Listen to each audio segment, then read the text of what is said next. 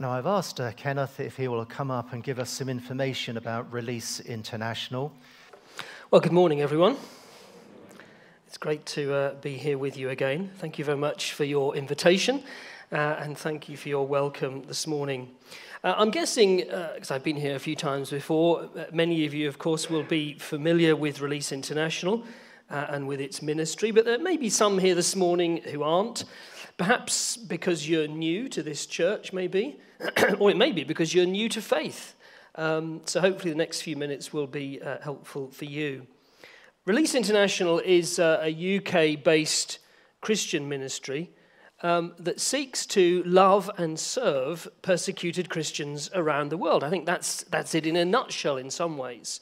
Uh, to love and to serve those who suffer for Christ and the gospel. We're active in around 30 countries around the world. And, and in all of those cases, we work through Christian partners on the ground, so Christians in those countries or, or nearby, uh, and we work through them to, to respond to persecution and the issues that persecution raises, the needs that persecution raises uh, among Christians. Um, to love and to care for persecuted Christians in practical ways, but also, crucially, uh, in spiritual ways, if you like, to, to equip uh, in some cases, it may be to train, in some cases, it may be to resource persecuted Christians that they might live faithful lives uh, for the Lord Jesus Christ and might witness for Him in the situation where they find themselves. Now, persecution comes in many shapes and forms, manifests itself in, in different ways, and therefore raises all sorts of different challenges. So, to help Christians here in the UK to understand that. Although we talk about individual stories of Christians in individual countries, we tend now to talk about four types of persecution.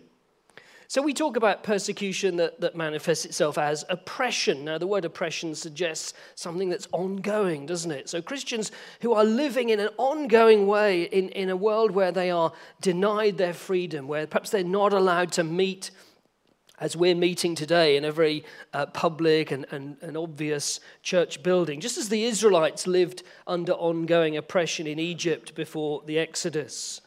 But then we also talk about Christians who are forced to flee in the face of threat, in the face of violence and destruction, those who are forced to flee, sometimes to another part of, of their own country, sometimes to other countries altogether, often leaving virtually everything behind. I mean, we can scarcely comprehend that, can we?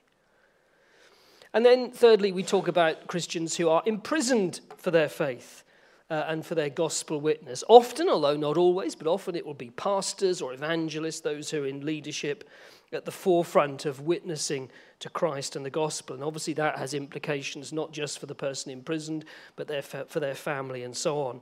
And then finally, we speak about those uh, who pay the ultimate price for their faith of martyrdom uh, and the impact that that has uh, on their family, loved ones, uh, but also on the church that they're part of.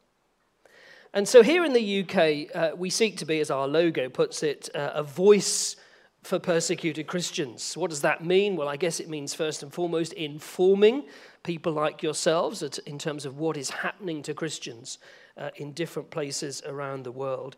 But also, they're not just informing you so that you know, but actually encouraging Christians in this country to express real fellowship with persecuted Christians if we believe that we're part of the one body of Christ.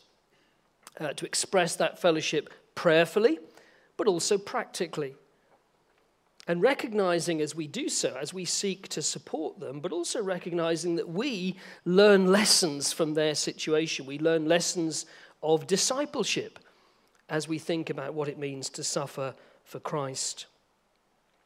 Um, for those of you who are interested, our origins were in, in the life and witness of this man. Some of you will know him, Richard Wurmbrand, his name was. Uh, he spent, uh, uh, uh, he was from Romania, spent a total of 14 years in prison in Romania during the communist era, uh, was tortured for his faith. Uh, when he was eventually released in the 60s, he was got out of the country and he traveled around, well, certainly the Western world, telling people how Christians were being treated behind what we used to call the Iron Curtain. And he inspired the founding of a number of ministries in different countries across the world. And in fact, he continues to do so. New ministries spring up all the time uh, who will care for persecuted Christians. Um, his most famous book, some of you will have read it, Tortured for Christ, which talks about his time in prison. If you've not read it, Release International now publishes it in the UK. Um, it, it's well worth reading. Uh, but the ministries that, that he inspired, they're all independent ministries, uh, but they collaborate under a banner that we call the ICA, the International Christian Association.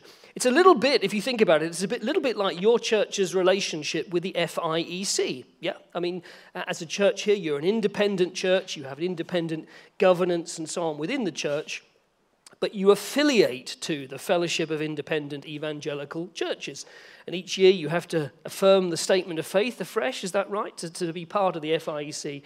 So, all of these Wurmbrand inspired ministries, they're all independent ministries, but they're all part of, of what's called um, the ICA, and the ministries will sometimes support the work that other ministries are doing, and so on. So, that, that's about it, really, for, for Release International. If you have any questions about our ministry, uh, if you have any questions about the different countries that we work in, perhaps most importantly, if you have any questions about how you can support persecuted Christians, uh, then do come and have a chat with me uh, over tea and coffee after the service.